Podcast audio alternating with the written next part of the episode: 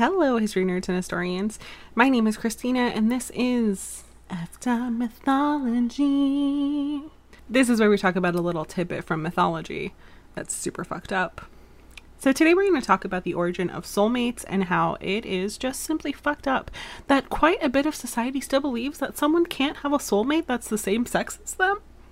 By the way, happy Pride Month.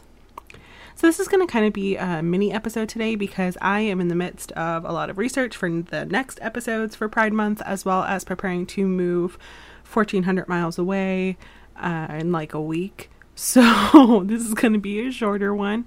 And I do also apologize uh, if I am a little nasally today because these allergies are kicking my ass. So, sit back, relax, and practice your oh, good God, what the fuck faces.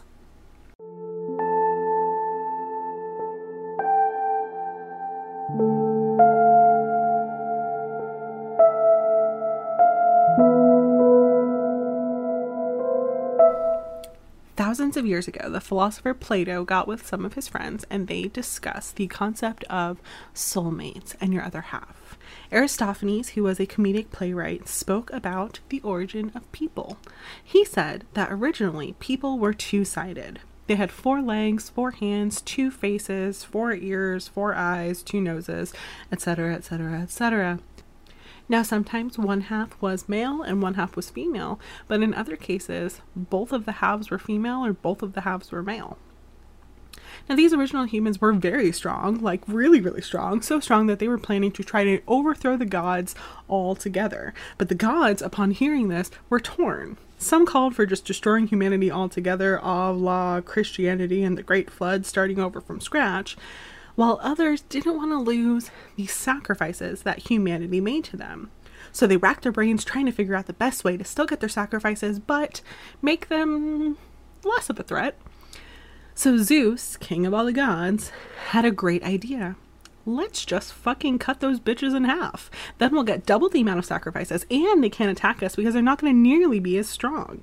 So he did just that, and Apollo got to work literally tying up loose ends and switching them around so that they actually looked uh, somewhat presentable and not like crazy monsters with all of the organs showing. And then those people were spread across the earth.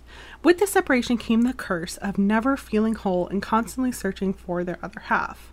It is hard to find your soulmate, and when we were separated from our other half, we lost the memory of what they looked like and what their gender even was. So, though it could definitely get worse if they try to fight the gods again, because Zeus could cut them in half even more, and we could all be running around with half a face and one arm and one leg and be constantly searching for the other three parts. So, moral of the story if you're attracted to someone of the same sex, Aristophanes says that it's just because your ancient form was the same sex. But also, don't piss off Zeus because I like having two hands and feet, and eyesight in my right eye is way worse than the left, and I don't want to be stuck with that forever. How would I even wear glasses with one ear? Anyway, that's all for today. Super short little mini episode just to hold you by.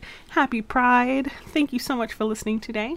If you have a story from history or mythology that you would like to hear me talk about, please reach out. You can email me at fduphistory at gmail.com or reach out on any of the social medias. I am at fduphistory across all the platforms. I'm on TikTok and Twitter and Instagram and Facebook, but I'm a terrible millennial and I barely ever post.